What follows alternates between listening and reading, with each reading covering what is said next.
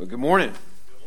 Uh, you can take your Bibles this morning and turn to Matthew chapter 6. It's so good to see you. And uh, God is worthy to be praised, right? Amen. And there's so many things, so many blessings we can count this morning as Christ followers, as a church. Uh, think about how good God's been to us. And I wanted to do that for just a moment as we are here going into a new year, 2023, and we look back on last year. And, and something that I just uh, have over the course of the last year have just thanked you for is uh, the spirit of generosity in our church is just amazing. Uh, to see how faithful God has been to us here at Shindler Drive through your faithfulness, it's just it's just awesome to see that. And so I did want to just celebrate a couple things with you as we're looking back on last year, and uh, definitely think this is something to celebrate and praise God for. And uh, I'm excited to announce uh, that in 2022 um, that we just saw an increase again in the faithfulness and generosity of our folks. And we saw our giving for the first year in the history of our church ever reach uh, the $900,000 mark, which is awesome. Can we praise God for that? And, uh, and so, but it gets better. All right, it gets better. Uh, at the end of last year, which was just a few weeks ago, uh, we got an unexpected um, message and uh, an unexpected gift uh, that is just awesome. And uh, so Rebecca's uh, grandfather, uh, her dad's dad, uh, we call him Papa Jim, uh, Jim Rigdon. He has served in the Jacksonville area for many, many years as a pastor. he served for 45 years at Atlantic Boulevard Baptist Church, all right, church on the south side. He's been faithful preaching the word there week in and week out and reaching that community for Christ. And in recent months, he's retired and the church had to make some decisions as to how they were going to move forward with their ministry. And so they made some decisions, and they sent a few ministries a letter, and we got one of those letters. And so I want to read it to you. To whom it may concern, please accept this gift of love from your brothers and sisters in Christ at Atlantic Boulevard Baptist Church. After much prayer and consideration, our church made the difficult decision to dissolve our church and sell our church building. The church chose to take the proceeds, though, of this sale and disperse them to ministries they felt support. Um, they felt led to support, knowing that by doing so they were investing in the kingdom work of our Lord and Savior Jesus Christ. It is our prayer that this investment will allow the influence of all that God has done through this local body of believers here at Atlantic Boulevard Baptist Church to continue until our Lord's return. God's richest blessings in all you do for the cause of Christ. Your co laborers in Christ uh, James Rigdon, and then the officers of the church are listed as well. And so I am excited to announce to you that we received a check from Atlantic Boulevard Baptist Church written to Shindler Drive uh, to continue kingdom work here for $90,000. So praise God for that. So, what that did is that brought our tithes and offerings for the year of 2022 to a total of $1,003,150, which is awesome. Praise God for that. You know, it's not about the money. It's just amazing to see how God's choosing to work. And it's very humbling. And so pray with me and let's pray together that God will show us how we need to move forward and use these resources that God's blessing us with uh, to further uh, the kingdom work of God in this area through to the ends of the earth and to advance the gospel. All right, so pray with me about that. And we want to be that kind of church. Amen? We want to be a church on mission. We want to be a church that, that holds on to things with loose hands for the glory of God, that stays on mission to propagate the gospel of Jesus Christ, to be a light here in this community and to the ends of the earth. And the question is, how do we do that? How do we stay on mission? I think the beginning of the year is a great time to ask that question. How do we not lose focus as a church? And stay on mission, doing what God's called us to do, to stay on mission. How do we do that? Well, that's why for the month of January, what we're going to do is we're going to spend each week focusing on some main things, keeping main things, some main things, all right, and focusing on a few essentials that we must keep our focus on and stay committed to in order to be a church that stays on mission. All right, and so this morning, what we're going to do is we're going to focus on the greatest weapon that we've been given uh, to fight for change in our world, to fight for change in our community, to fight for change in our homes, to fight for change in our own lives, and it's the weapon of prayer. It's the gift and the privilege it is to step into the presence of God and to pray to Him. Church, we've been called to be a people of prayer. We've been called to be a church of prayer. And to help us learn to do that, we're going to look at the best lesson ever given on prayer in the history of humanity, and it was given by Jesus himself in Matthew chapter 6. So stand with your Bibles open. Matthew chapter 6, I'll begin to read in verse 5. And when you pray, you must not be like the hypocrites, for they love to stand and pray in the synagogues and at the street corners, that they may be seen by others. Truly I say to you, they have received their reward. But when you pray, go into your room and shut the door, and pray to your Father who is in secret. And your Father who sees in secret will reward you. And when you pray, do not heap up empty phrases as the Gentiles do, for they think that they will be heard for their many words. Do not be like them, for your Father knows what you need before you ask Him.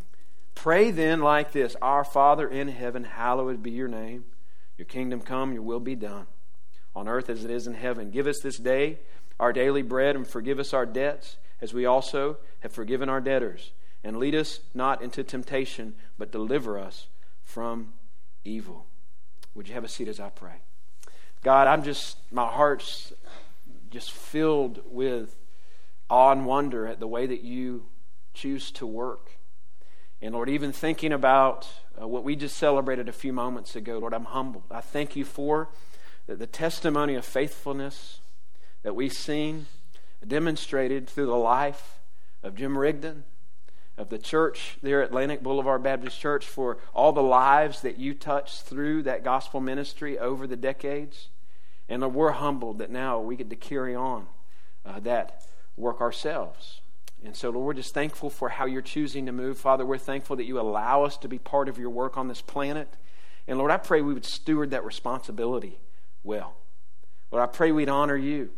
Lord, I pray here in the beginning of a year, Lord, as we think about our lives as individual disciples, as we think about our lives collectively as a church, Lord, that you would help us to once again regain a focus of what it means to be a church on mission and what we need to do and what needs to remain main things in our life in order for us to do so. So we pray your Spirit help us this morning, help us to grow in your word together. We ask these things in Jesus' name. Amen. Now, in this passage, Jesus is teaching us how to pray, all right? But uh, before we look at how he's teaching us to pray, I think it's important to visit the question why do we pray, real quick? Why do we pray? All right. One of the reasons we pray is because through fervent, sincere, consistent prayer, God changes us through the discipline of prayer. The two main uh, avenues, uh, two main tools that God uses in our lives as believers to sanctify us is the Word of God, the ministry of the Word of God in our life, and prayer. All right? So prayer does change us. It's important for us to understand that. But I also want to focus our hearts on another reason this morning why we need to be people of prayer. And I like the way Andrew Murray says it. Andrew Murray, a South African pastor and author from the early 1900s, late 1800s, early 1900s. He said this. He's got some great writing on prayer. I encourage you to, to read his stuff if you want to be encouraged in your prayer life. But he wrote this God rules the world in his church through the prayers of his people. I want that to set in for a minute. God rules the world and his church through the prayers of his people. God rules the world in his church. And you could add on to that. You could say God rules the world in his church and your life and your home and your community and your family and your marriage through the prayers of his people. All right? So now, does God have to do it that way? No, he's God. You know what God, God means that he can do whatever he wants to do, right? But God's chosen to rule the world through the prayers of his people. Now, where did Andrew Murray get that from? He got it from the Bible. He got it from passages like Second Chronicles chapter 7. When God said to his people, so remember, Solomon's finished the building of the temple. They just dedicated the temple. They've prayed a prayer to God to dedicate that temple to him. And then God responds in 2 Chronicles 7:14. Very popular verse. You may know it even as I read it. You may be reminded of it. If my people, God says, who are called by my name humble themselves and pray and seek my face and turn from their wicked ways, then I will hear from heaven and will forgive their sin and heal their land. Did you hear it? According to that verse, what is it going to take to see a move of God in our world? What is it going to take to see a move of God in our land? What is it going to take to see a move of God in our community? What is it going to take to see a move of God in our homes and in our marriage and in our lives? The prayers of God's people. We're really good at, at, at playing the blame game sometimes as, as a church and pointing the finger at you know at Hollywood or pointing the finger at celebrities or pointing the finger at media or social media and all kinds of different reasons why we think that the kingdom is not advancing in this world. Those are symptoms of the problem. What verses of Scripture show us is that the reason why a spiritual awakening has not occurred, the very reason why that has not occurred, a reason for that could be sitting in this room right now. That's what that verse is telling us. What if God is ready to pour out His Spirit? What if God is what if God is ready to usher in another great spiritual awakening in our homes, and not just our homes, but even on a larger scale in our nation? He's simply waiting. What if He's simply waiting on the church to get so desperate that we cry out to Him together for Him to move? Now, some of you are theologically sharp, so you're ahead of me. I don't want you to hear. I don't want you to hear me wrong on that. Okay? I'm not saying somehow we, in and of ourselves, can somehow create a move of God by ourselves with our prayer in our family and in our city and in our nation and in our world. But what I am suggesting that there's a biblical case for this. The Bible teaches us that through our prayers, we can create an atmosphere for God to move should He sovereignly choose to do so.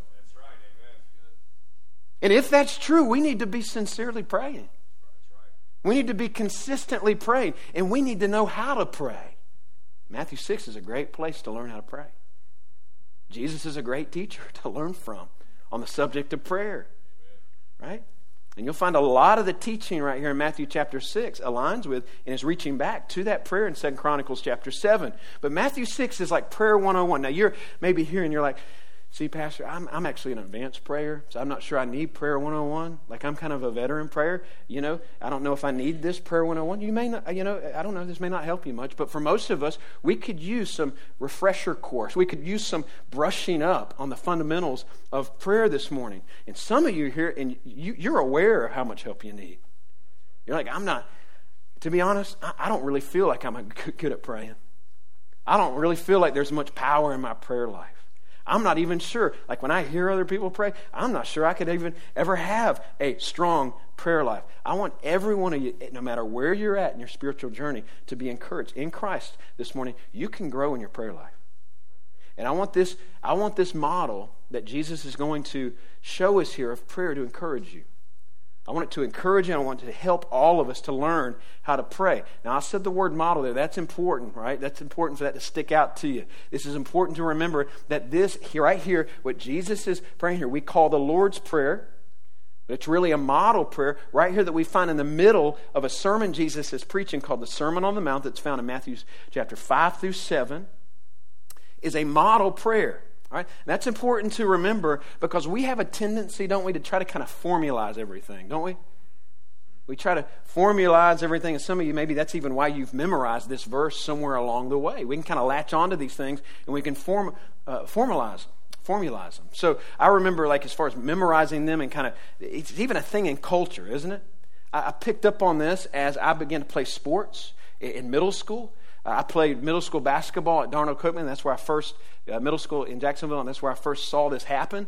So at the first game, never happened in practices. You know, in seventh grade, I played, and then our first game, and our coach, who, who used really bad language in practice, all of a sudden, at the beginning of the first game, we were in the locker room. He said, Hey, everybody come together. And he kind of joined us together, and we got, got together and started saying the Lord's Prayer. And like, I'm looking around, like, nobody here I think is a Christian, like, including me at that time. Nobody really understands what's being said right here, and we're all kind of getting really religious right here. What is this about? And then it kind of, I, I realized it kind of became like a chant. It almost became like this pump up chant that we did together. The Lord's Prayer. We took this thing out of Matthew 6 and turned it into this like good luck charm before our basketball games. And you know, everybody got together. Everybody started real low, right? Our Father, which art in heaven, hallowed be thy name. Thy kingdom come, thy will be done on earth as it is in heaven. Give us this day our daily bread, right? Down in the kingdom of glory. Yes, amen. Yes, go kill them. That's how we did it. That's not why Jesus gave us this prayer. That's not what it's for. It's not a prayer you latch onto, that you recite, that you chant as some kind of formula. the key phrase to understand, to help you understand what this prayer is here for, is when Jesus says, pray like this. Right? There's no special magic power in repeating this prayer over and over. Right? This prayer doesn't get God's attention more than any other prayer that you're going to pray. All right? This prayer is a lesson to help you, no matter where you're at spiritually, to learn how to pray and how to learn how to pray powerful prayers that engage the heart of God. I want you to notice four characteristics about this prayer this morning that can help us learn to pray more biblical, more powerful prayers. And here's the first thing it's very basic. First thing I want you to notice that it's a short prayer. It's a short prayer. I mean, is there anything worse? We just came out of the holiday season. Is there anything worse than somebody praying a long prayer right before Thanksgiving meal? Don't look at me like you're like more spiritual than me. You can smell the food right? You, the kids have finally like stood still for a microsecond. Like you got everybody still, and then they, they stand up and do a marathon prayer where we all got to stand there and smell the food, right? I don't think you thank God for anything all year long, and you want to fit it all right here into into the prayer right before Thanksgiving, right? I don't know if that's the right time to do that. Listen, you don't have to pray. This is what this prayer shows us right here. Very simple uh, lesson right here. Very basic, but a very liberating truth. You don't have to pray long prayers to impress God. Jesus said, pray like this, and it's a very short prayer. You can read it in about 25 seconds. All right? So, especially when you're thinking about praying in public, because that, that's a big part of this passage. And at the first part of this chapter, you see Jesus kind of honing in on this, uh, focusing on, on how you p- pray publicly and people praying publicly with the wrong motivation. And there's a warning here be careful about long winded prayers, especially in public. There's actually a scriptural case right here where it'd probably actually be better for us to pray shorter in public and longer in private, which is the place in verse 6 of this chapter where Jesus says we most engage the heart of God behind closed doors. So be very careful about praying in public when we get long winded because when we do that, that's when we tend to try to try to show off our prayer skills. And by the way, just a little side note right here. When you are asked to pray in front of a big group of people, when you are asked to pray in public, let that not be the time that you unleash on everybody every Bible study that you've been studying over the last three years. You ever been there? Right? You're, somebody's asked to pray. Yeah, I'll pray. They get up and pray, and they're like, let's pray. You know, dear God, as I was thinking about just the other day about how you taught me in my study of James last spring, I always thought that word meant this, but then you showed me that the past participle there, actually the word means, and it's like Wait, you're just saying that so everybody can hear about the Bible study that you had last spring. Be very careful about that. Don't do that. Notice this prayer right here is an intentional prayer. It's a simple prayer. It's not packed with a bunch of theological concepts that nobody can understand. It's short, it's simple, it's sincere.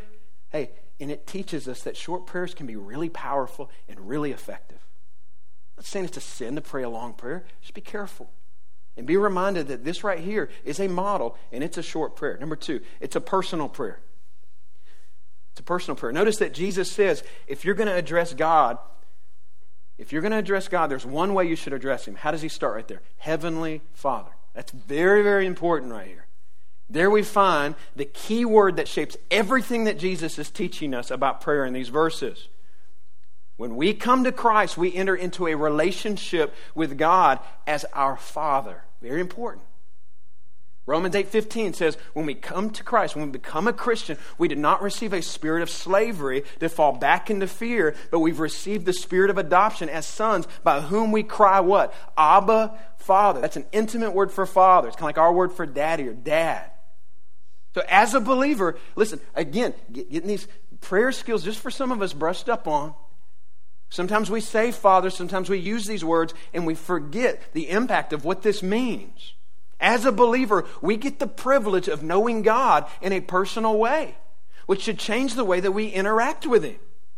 See, it's true, isn't it, that your relationship with someone is largely going to ter- determine the way that you communicate with them and the way you interact with them, right? So if you go to, say, you go walking through Publix this afternoon, or you go walking through Target this afternoon, or you go walking through the mall this afternoon, there's certain things that I'm not going to walk up to a stranger and, and, and do there and ask them to do. You know, there's certain things that, that's not going to happen. I'm not going to walk up to a stranger if I walk through Walmart this afternoon to Joe, like just Joe Blow stranger and walk him and go, hey, buddy, hey, my back kind of scratches right here where I can't can't reach. Could you scratch that for me real quick?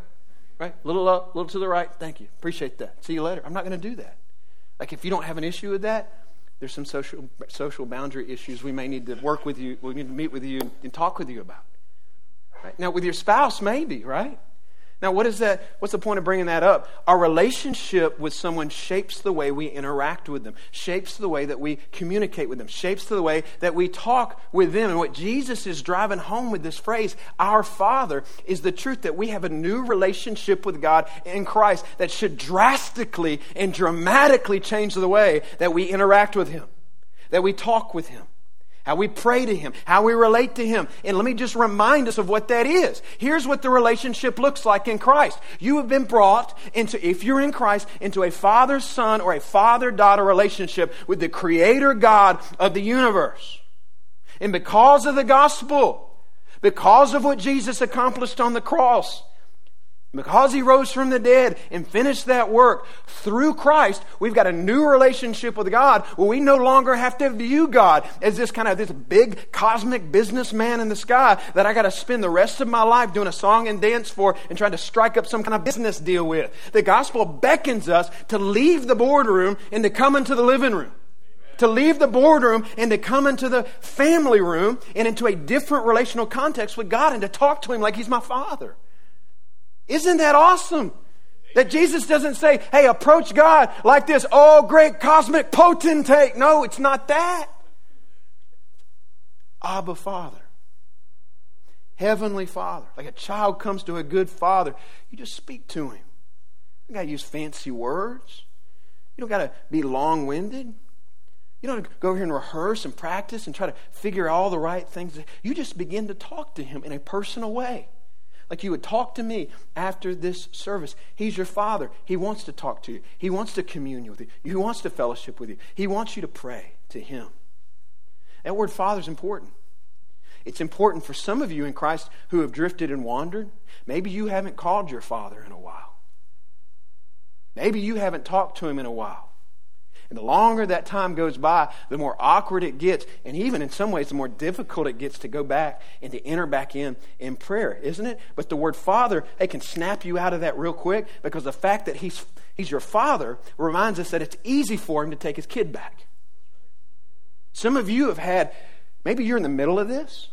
So you're going to have to imagine your response, but it's going to be the same. Some of you have lived through this and had a, a child teenage child, maybe an adult child who has run, who has done things to hurt you and harm you, maybe hurt the reputation of your family. Maybe they have made decisions to cut you out of their life. How hard was it for you when they came back to you and they fell back in your arms and they said, I'm sorry. I love you. I'm so sorry for what I did. How hard was it for you to take them back? Not hard. Somebody may look at that and go, How did you do that? How, what they did to you, how, how they harmed you, how they hurt you. How, how did you receive them back? Like this welcome home. Because I'm their father or I'm their mother. So we relate to him as father. All right, so we pray to him in light of that relationship. Number three, it's a humble prayer.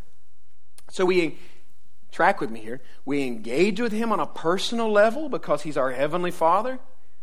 We get to Hebrews 4. We get to approach the throne of grace with confidence because of that relationship shift and change. Complete access into the throne room of God. It's an amazing access. It's an amazing privilege, but we got to be careful because what the Bible doesn't say and what it never gives us a picture of is once we understand that, that we're to be like kind of like bratty kids who have the king of the cosmos as my heavenly father, and I'm just going to rush in and demand him to do for me whatever I want him to do. No. We don't just approach him in a personal way, we approach him in a humble way as well. Well, listen, prayer warriors, listen to me carefully. Prayer warriors who create atmospheres in their life and in their home and in the places that surround them create atmospheres for the hand of God to move powerfully are prayer warriors who pray to God personally and humbly. What did God tell us in Second Chronicles chapter 7? What did he tell his people? If my people what? Humble themselves and pray. And this model that Jesus gives us right here, it's filled with an attitude of humility. For one, it's a prayer of humble submission to the authority of a king. Do you see that? Hallowed be your name. Your kingdom come. Your will be done. Our prayer should be marked by a humble submission to our king. Right? It's like every day I should be coming before God, my King. Hey, I'm here again today in your presence. I was here yesterday, and I need to be right here in your presence once again today, recognizing my great need for you, my great need for you to be involved in every area of my life, for you to be reigning in every area of my life, my great need for you to move powerfully and to shape my life, and to shape my family's life, and to shape my home, and to shape my relationships, and to shape my marriage, and to shape this church more and more to the image of you and your kingdom. Prayers lifted with a heart attitude of humble submission like that are prayers that move the heart of God. By the way, that's the reason why sometimes it's good to get on our knees and pray. To actually take that physical posture of kneeling down. In Ephesians chapter 3, the uh, Apostle Paul, he prays a prayer for the church in Ephesus. And we're actually going to we're going to study Ephesus. We're going to study Ephesians uh, beginning in, in February. It's going to take us probably 15, 16 weeks. We'll go through it verse by verse. And so we'll get to this in depth. But there's this incredible prayer. It's another model. It's another great prayer to study and learning how to pray. And when Paul begins to pray for this church in Ephesus, this incredible prayer in Ephesians chapter 3, it begins, the prayer begins like this For this reason, I bow my knees before the Father. Now listen, you don't have to bow your knees to pray don't have to do that. You can pray from any body position, all right? You can pray standing up. You can pray laying down. You can pray upright. You can pray leaning over. You can pray on your side. You can pray on your stomach. You can pray on your back. You can pray any way you want. You can pray anywhere, right? You can pray here at church. You can pray at home. You can pray in your car. You can pray at the office. You can pray anywhere you want. But what we see with Paul right here is he's in a prison, he's in Rome, and he's on his knees praying to this church in Ephesus, this prayer. And it reminds us that praying on our knees sometimes is a good thing. You say, why? Because the posture of our body often influences the attitude of our hearts. And getting on our knees, and even at times on our face before God, is a great way to remind our heart to get into the right, humble attitude it needs to be in before God. You say, well, Esther, I've got arthritic knees. I don't know if I could ever pray like the Apostle Paul, right? You get as low as you can go, all right? You sit in a chair. That's fine. God sees your heart. Right? The humble submission of our heart before God. Really, what it does, right? When our heart actually aligns with the physical posture of kneeling, when we're submitted to God in a humble posture, what it does, it's a, it aligns our heart with His will. It aligns our heart with His will, and it helps take us down a path of lifting up requests that line up with His will, the will of His kingdom. And their hearts that their prayers that create an atmosphere for Him to move. This is also a prayer of humble dependence. Look at what Jesus said. He said, Pray like this Give us this day our daily bread, or bread for tomorrow. All right? So that phrase is teaching us to Give us this day our daily bread. It's teaching us to pray prayers that are marked by humble desperation and humble dependence on God. Now that may not sound like a desperate prayer to you and to me. You're not you maybe are a little hungry, but you're not like wondering if you're going to eat today for most of you. Right? You're wondering like where am I going to eat? Where out of the 15 choice restaurants I have for Mexican food am I going to eat this afternoon? Right? You may even get an argument with your spouse this afternoon about where you're going to eat. And she may say, You pick. She really didn't mean that. She really doesn't mean that. She means just start saying restaurants, and when you get to the one that I kind of like, we'll go with that one. That's fine. We play that game. It's all good. We're going to eat. But in first century, in the first century Roman Empire, rarely was someone able to go, hmm, I wonder where I'm going to eat today. No, it was, I wonder if we, we're going to be able to eat today at all. I wonder if we're going to have any bread on our table at all tomorrow. And our problem sometimes for us is we're way more spoiled than we realize. We're way more blessed than we realize. And the result is we can often be way more self dependent than we ever ought to be. We are desperately in need of God every moment of every day, whether we realize it or not. And when you truly realize how desperate you are for God, when you truly realize how dependent you are on Him, that's really when your prayer life begins to catch fire. That's when you turn into a committed prayer, a devoted prayer warrior. I mean, just think about it. When do you pray the most? When do you pray the most? When you need God the most. Let me prove it to you. If a, if a doctor called you tomorrow morning and, and he said, Listen, I don't know how to tell you this, but we got your blood work back and you got somewhere between six and eight weeks to live, and there's medically nothing we can do to help you. Now, you may up to that point not have been able, you may not have been able to find a lot of time to pray up to that moment, but let me tell you, after that moment right there, guess what you just became? You just became a prayer warrior. And not just you, you're going to be posting it all over social media. You're going to be calling and texting everybody, blowing up their phone saying, You got to pray for me. You'll do everything that you can to get people to pray. Why? Because things just got desperate. What wasn't a priority yesterday just became a priority today. Why? Because you realized in that moment just how desperately you need God, just how fragile your life is. But here's the bottom line this morning, Shindler Drive Baptist Church. We need God whether we realize it or not.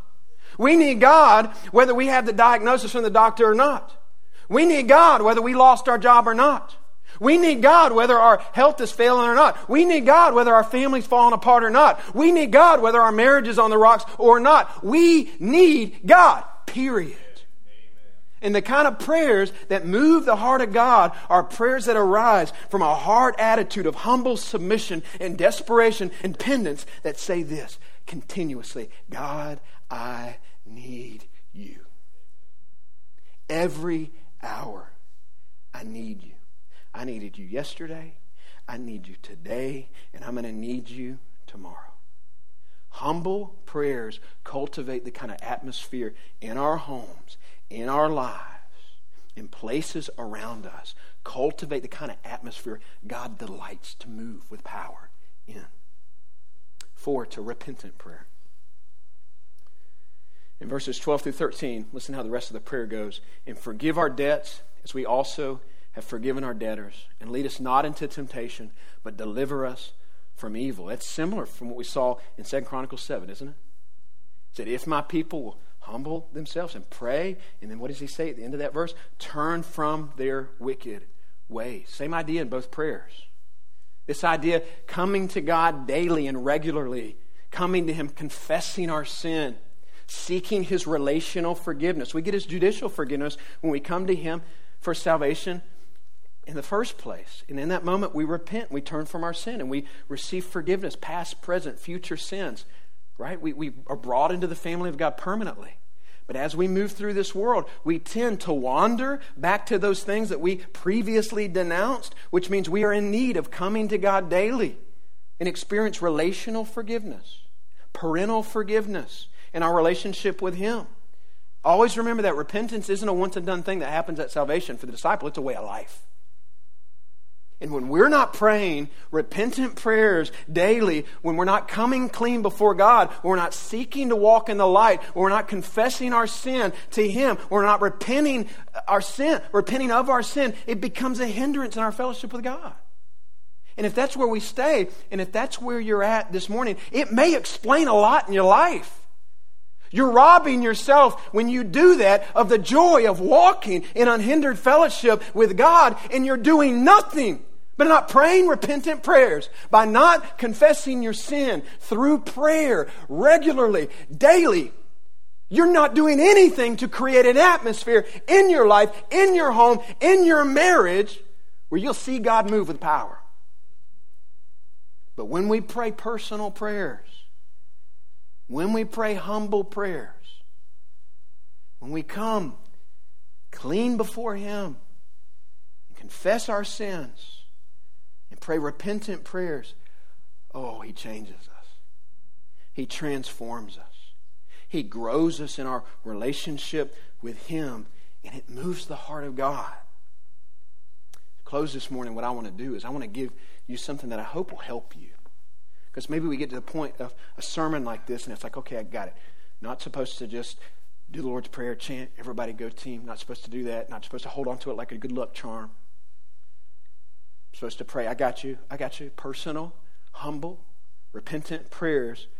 But how do I put a prayer together? I'm not sure how to put like a prayer together. I want to give you an acrostic that's helped me for the last 20 years in my discipleship journey. And it's the, uh, the ACTS acrostic. And this will help you take this with you.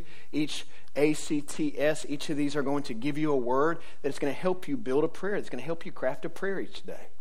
All right? And A stands for adoration. And you're going to see each of these elements are in the Lord's Prayer. Each of these things are going to, each of these things, you're going to find elements of them in the Lord's Prayer, is what I mean.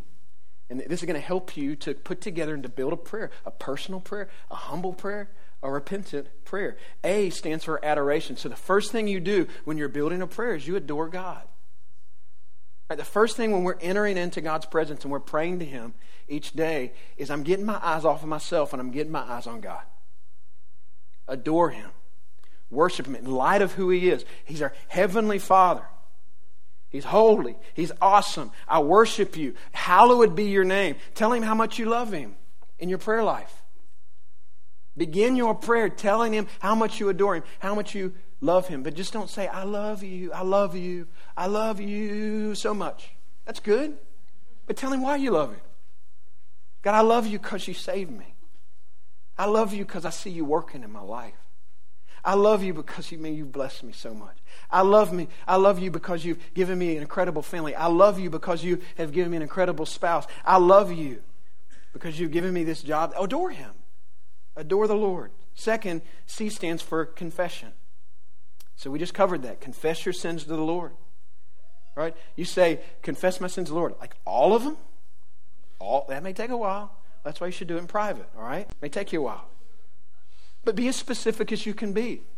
Like if you if you can think about it, if it's broken your heart, you should be able to come before the Lord and be specific about it.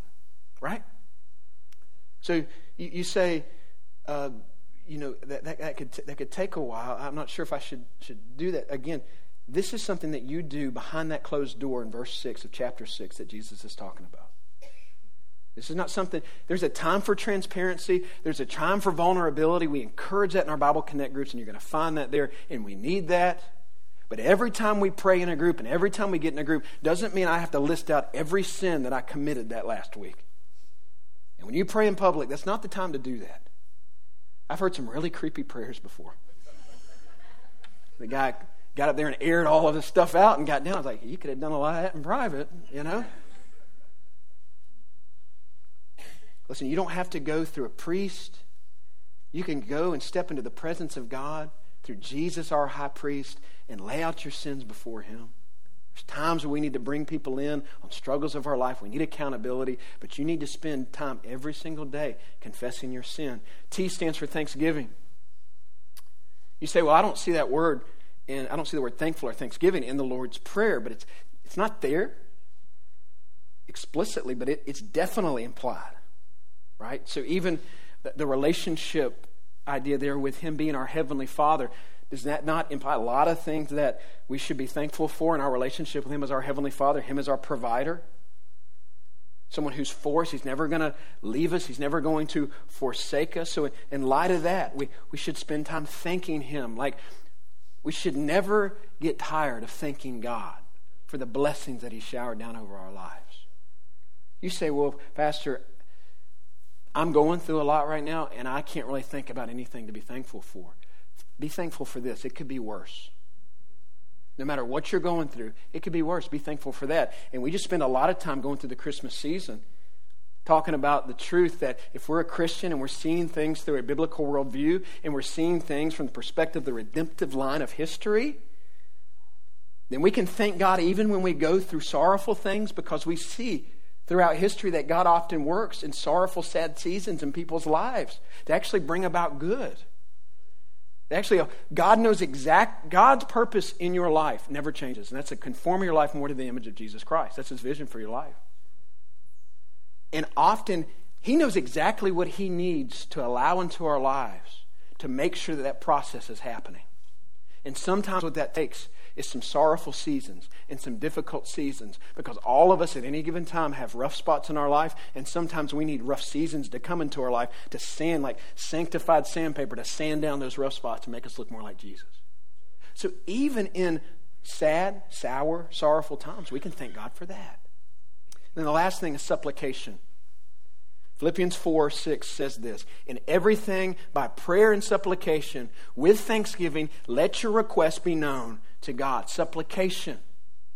It means to ask God for what you want and what you need. We come to Him humbly. We come to Him personally. We adore Him. We get our heart right with Him. We come clean before Him. We confess our sins. We thank Him. We praise Him. And then we lay our bold request before Him.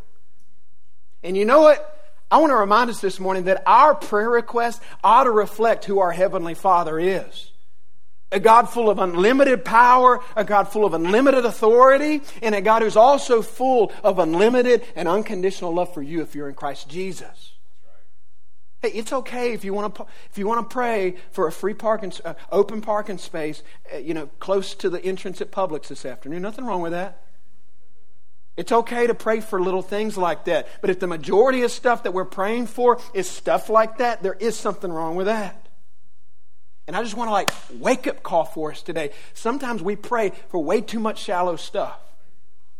God cares, yes, about the details of our life, small details of our life. Yes, it's okay to pray for a close parking space, but our prayers need to be bigger. We need to think bigger. I mean, we have the God of the universe, the one and only true living God, relating to you like a father relates to his child, who has an infinite capacity to hear and answer our prayers. And I'm going to talk to him about parking spaces all the time. Jesus said, Jesus said that faith in God demonstrated through faith filled prayers can move mountains.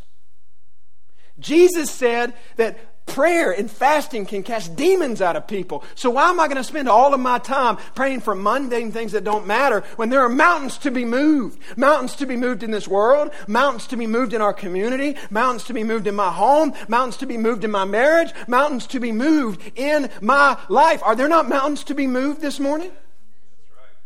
He invites us to pray big, bold prayers to a God who hears us and who is able to do what Paul says in Ephesians to do far more abundantly than we would ever ask or think. We don't approach Him for some parking spots.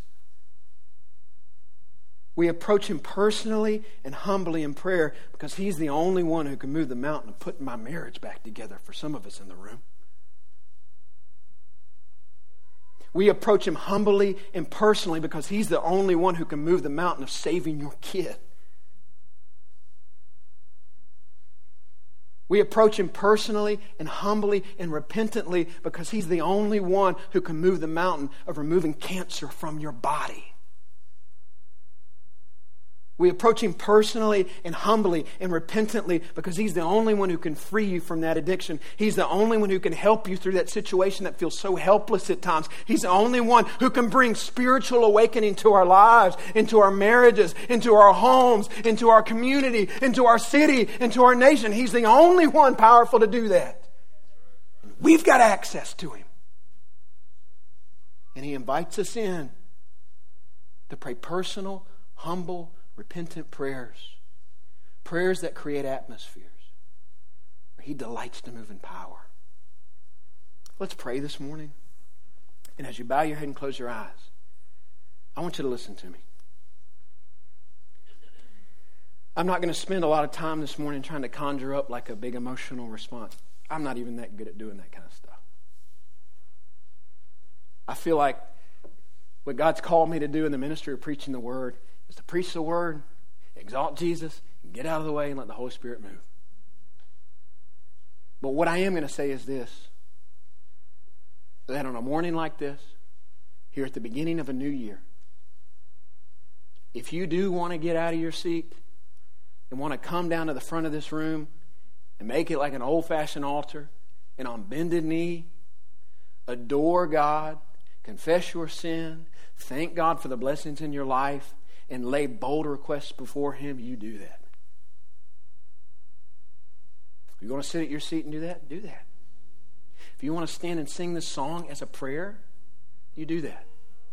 But I'm inviting all of us to be more committed as a church to praying than ever this year in our individual lives, to be more committed than ever to, to pray collectively as a church And I want us to begin that this morning. I'm going to pray and I'm going to get out of the way. And you let the Holy Spirit show you how you need to respond.